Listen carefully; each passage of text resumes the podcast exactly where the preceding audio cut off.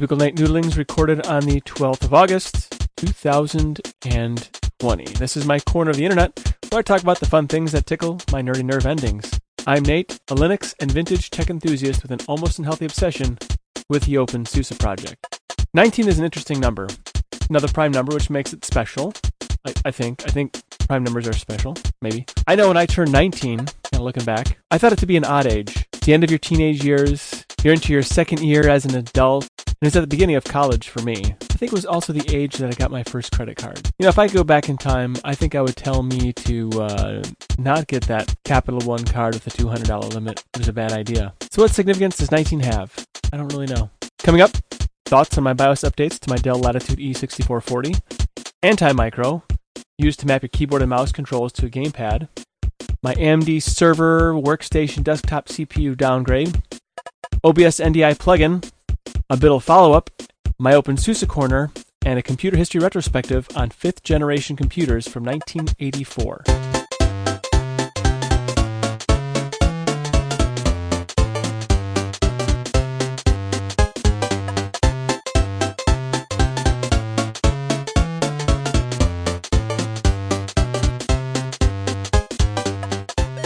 Chocolate milk is something I gave up many years ago. What does it have to do with technology? The human body is an interesting piece of technology. I read about the benefits of chocolate milk in numerous fitness related journals as a great post workout treat. I largely dismissed it, saying homogenized milk is no good, and moved on to study other areas of health and fitness. As circumstances would have it, a gallon of 1% fat chocolate milk had made its way into my home. I had some, and I found it to be one of the most delicious treats I had in a while. The USDA notes that apart from calcium, one cup of chocolate milk has 149 calories and offers 799 grams of protein, 2.5 grams of fat, 24 grams of carbs, of which 22.01 grams are from sugar, 420 milligrams of potassium, 130 milligrams of sodium, 499 milligrams of vitamin A, and 101 milligrams of vitamin D. And I'll put a link on that in the show notes. So, you know, when drinking it somewhat regularly, not not every day, I feel pretty great, and I'm not snacking on garbage as much. And, and, and maybe these uh, fitness journalists and researchers know a thing or two about what works. I can also say that after having introduced this periodic chocolate milk treat, it has had a positive effect on my body fat percentage, for what it's worth. I did a BIOS update on my Dell Latitude E6440. Now, I was expecting this to be a total pain in the backside to do. I have a a D630 that, when I did the BIOS upgrades, I had to build like a special CD uh, with FreeDOS on it and the exe, and I'd run it in DOS, and you know, knock on wood, nothing ever actually broke. Now this, this was far, far less painful than I was ever expecting. Quite literally, you go to Dell's site, put in your service tag, express tag, whatever, or you can search by the model number. You download the BIOS, which is an exe, you don't have to boot into Windows. All you have to do is reboot the machine, hit F12, and go into the BIOS Flash Update tool. You have the BIOS Flash Update on a USB drive. You navigate to the USB drive, you select it, and it does the update process for you. That was it. Nothing else. And the BIOS update was done. Really quite simple. I put a little step by step on how to do that. It does work on the Dell Latitude E6440, and I'm now on the latest BIOS update, which is sometime in 2019. Do I notice any change in performance or how it operates? Not a bit, which is why most people don't think about their BIOS versions. This update did have some urgency to it. There were some security holes that had to be plugged, and now they're plugged. I feel so much better about not neglecting my sysadmin duties. I installed a game called Pokemon Insurgence on Lutris, or using Lutris, and when trying to play it, uh, there was no way to use a gamepad. And rather than try and fight things, you know, get some sort of a hacky workaround, I stumbled upon this application called Anti-Micro. Now, I think maybe I heard it on a podcast. I think it might have been the Ubuntu podcast. I'm I'm not 100% sure. I probably could go back and listen or I could do some searching. But because I have a slight bit of laziness, I'm just going to attribute it to them now and move on. Anti-Micro allows you to map keyboard and mouse controls to the gamepad, and it's in the official repository on OpenSUSE for both Leap and Tumbleweed. It's easy to install. You can just find the package on uh, software.opensuse.org, or you can into the terminal type sudo zypper install Anti-Micro, and I'm sure it works in other distributions too. I guarantee it works on Ubuntu. So I was able to very easily map all the controls for Pokemon Insurgence, and then I played a little bit. Not that I'm into Pokemon, because I'm not, at least not that I'll admit to, but my oldest was watching some YouTube video about this Pokemon Insurgence. So I thought I would search for it, found it, installed it, and configured Antimicro to be able to use it. It's really straightforward to do so. I basically I just got a list, took some screenshots, get a list of all the different commands you have to do. I connected my Wii U Pro controller to the computer, and then I mapped the different keys to the different controls that are on the key map. Now, the only one thing that I did have that was kind of an issue was what was labeled A was actually B, and what was labeled B was actually A, and what was labeled X is actually Y, and Y actually X. Not sure why it was turned around. I tried to remap that and fix that, but that didn't do anything for me. And also on the side, if you want to then control your mouse movements with the controller and you know, use it like a set-top box, that is also quite possible and works very well. I also have set that up in Steam, but uh, this is you know a little bit less resource intensive than starting up Steam. But you know, hey, whatever works for you. Ultimately, this is a great application. It's written in Qt or Qt, however you want to pronounce it. It looks good. The theme integrates nicely, and it just looks like a natural part of the desktop environment, and has more functionality than I know what to do with at this point. So what I like, configuration is splendidly simple to set up very intuitive and does what you would expect. I appreciate how easy it is to set up and get going with it. The on screen information about what it is that you're doing is very appreciated. Rather than digging through help or README files, the important information presents itself right there. What I'm not such a fan of is the little paper cut of the reversal of some of the buttons. It's unfortunate, but it's not a deal breaker. And it's only important if you actually read the buttons and not go by the, the action flash when you when you push the button. The uh, mouse control isn't exactly what I was hoping for. The movement of the cursor didn't exactly have the variable movement I was expecting. But there's so many options to, of tweaking it that perhaps I just need to take a little bit more time and figure out how to make a more gradient movement. So it's not really a knock on the application, as the defaults are probably best for most users. I would say it's a knock on me uh, for not being satisfied with, with what is likely a sane default. Unfortunately, I had to downgrade the CPU in my AMD server workstation desktop. It uh, started locking up, and at first very infrequently, and then somewhat more frequently, to a point when the system wasn't worth having on at all. I did some memory tests, and they would fail, and always at the same point, no matter the stick, no matter where I put it in the slots. So I did a BIOS update, as recommended by eFriend Adam Grubbs, and I was left with a message that said, the motherboard thermal design doesn't support CPU over 200 watts. System will auto shut down after 5 seconds to protect your main board. So I was kind of worried that maybe I fried something, or at least maybe damaged something or, or whatnot. But I took a chance and I purchased a lower powered AM3 CPU, the uh, FX8300. The computer seems to work fine. I haven't had any issues since the lesser CPU was installed. Everything just seems to work, albeit with just a little less speed. But, you know, it, it doesn't lock up on me, so that's good you know, tortoise in the hare, right? So I don't know exactly what the motive failure was. I don't think the CPU is overheating, as I didn't really push it for any significant time. So I'm just glad to have the system running again properly, and now I'm thinking I want to build a Ryzen system. It's somewhere out there on the horizon. I don't know when, but it's something that I'm going to do eventually. I set up OBS to use the NDI plugin on OpenSUSE. It's a fairly easy way to send video signal I assume other applications could take advantage of it besides OBS. In a nutshell, you can take your main or preview output from one OBS instance and send it across the network to another OBS machine. My reason for doing this was I have two machines that are essentially a little bit long in the tooth. My AMD server is an AM3 system that I've had to downgrade a little bit, and then my Dell Latitude E6440, which has been my primary system, is also getting a little bit long in the tooth, and so certain things like trying to play a game and encode your video and send it to YouTube is just a little bit too much for one system to handle. So I decided to pursue setting up OBS with NDI on OpenSUSE. And the, the challenge really was that there isn't an RPM available. Probably not the best solution, but I, I installed an application called Alien, which allows me to take that Alien deb package and convert it into an RPM. And then I install the library, and Bob's your uncle. It works and I can use the NDI plugin.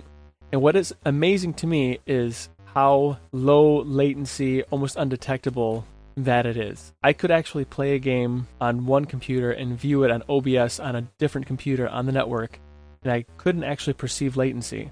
And I was pretty impressed by that. Now, it does send audio and video signal, of course, if it didn't, that'd be kind of weird. And it's synchronized, it doesn't lag, it doesn't get all jittery.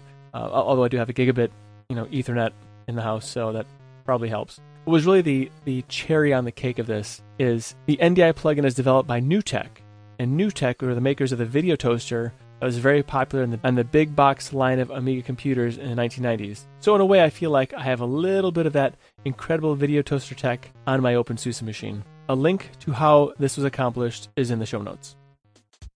For my BDLL follow up, the question was asked What have you done that would cause you to lose your Linux card? And I had to think a lot about this. Like, what have I done, or what do I do that could potentially get my Linux card, you know, in quotation marks, swiped? Now, what I said on the show was uh, playing Pokemon Go on Android with my kids. Where I think that that would take away my Linux card is that, you know, I'm, I'm very privacy focused. And I realize that Pokemon Go is a great surveillance tool. And I'm basically just giving up information on where I am and my speed of movement, where I go, and and, so forth. And, and, and really, it could it could potentially tell somebody that I am not home, and now is a good time to you know rob me blind. I mean, I have no Windows machines in my house. I have no Macintosh machine. Well, that's not true. I have one Macintosh, but it's dead. Macintosh Classic. I have also an, an iMac G5, which is also dead because you know Apple. But really, nothing else. Uh, I've got vintage stuff. I don't think that would take away my Linux card, my Commodore 64, my Amigas. But I don't see anything else really that I have that would really take away my Linux card. Perhaps I, you know, I do run some closed source software, and I do run Microsoft Teams, but you know, Microsoft Hearts Linux. I do use Zoom, but you know, what else are you going to use? It's running on Linux, so that's fine. I use Fusion 360, which isn't really meant for Linux, but I can get it to work on Linux. I play proprietary games from the 90s, DOS games from time to time. Mm, I don't know. I think that I'm uh, think that I'm I'm pretty Linuxy. If it's not running Linux, I, I really don't have a desire to use it outside of vintage stuff. There are a lot of other interesting answers and responses to that. You know, things like I use snaps and Flatpak, and that could take my, away my card, and well, I think those are just silly. You know, people who don't like snaps, I mean, that's I think that's just silly. Flatpaks are great, snaps are great, app images are great. They all have their purpose, they all have their place. I use those. I I have promoted all of them. Probably Flatpak the least. Perhaps Flatpak seems a bit more ropey at times. I don't know. I, mean, I did run a uh, a Vice like Commodore 64 emulator Flatpak. The graphic user interface elements, the GTK elements, were all flickery and flashy and and made for kind of a miserable experience. I should try the snap. I bet it'll work. I highly recommend you should check out BDLL, Big Daddy Linux. Uh, a link to that particular show is in the show notes. For my OpenSUSE corner, there's a new prototype build that brings Leap and SLE closer together, and it will be available soon for you and me. The release manager for OpenSUSE Leap, uh, Lubos Kocman, has updated OpenSUSE's development community on efforts to bring the codes of Leap and SUSE Linux Enterprise closer together. In an email to the OpenSUSE Factory mailing list, Kocman explained that the prototype project OpenSUSE Jump should become available for early testing soon and that contributions to the project could become available in the next five weeks. Now, this is very cool because it's making the development process of SLE more transparent and there will be a lot more reusability in the code as well. So what's exciting about this is less duplication of effort and ultimately will make for a better OpenSUSE Leap and consequently Tumbleweed experience. For my Tumbleweed roundup, Snapshot 2002-0805 had a stable score of 99. Mozilla Thunderbird, yes, Mozilla Thunderbird, was updated to 68.11. Several CVEs were addressed. Transactional updates updated 2.23. Uh, some of the sub packages like uh, update zypp config and so forth they're just uh, improving things, adding features. Snapshot 2020-0806 had a stable score of 99. MariaDB, systemd, Virt Manager, and Xen all had updates. 2020-0807 has a pending stable of 99. URL scan has been updated to 0.9.5. 2020-0810 has a pending moderate score of 84. Epiphany, yes, Epiphany, still being used. Who knew? Has been updated. GCC 10 updated. GNOME Mines because you got to play mines, right, on GNOME. Kernel source has been updated to 5.8.0. Squid and Zypper Lifecycle plugin have also been updated. A link to where I get the reviews is in the show notes below. For my computer history retrospective, I watched Computer Chronicles on fifth generation computers from 1984. It was a talk on artificial intelligence and heuristic learning. Uh, differential diagnostics of diseases were being explored using computers uh, expert systems. They kept throwing on the idea of expert systems, where the system becomes like an expert and you can actually ask it for information, not just search for information, but it would actually give you intelligent results. You know, much like you know we have in in uh, web searches today. And one application that was highlighted was a drilling advisor. An application that allows a user in like a deep well drilling operation to troubleshoot and ultimately give advice on methods of correcting a fault. The key feature that they really honed in on was you know, after inputting different information and then where it got stuck, the uh, questions would be asked of the user by the expert system.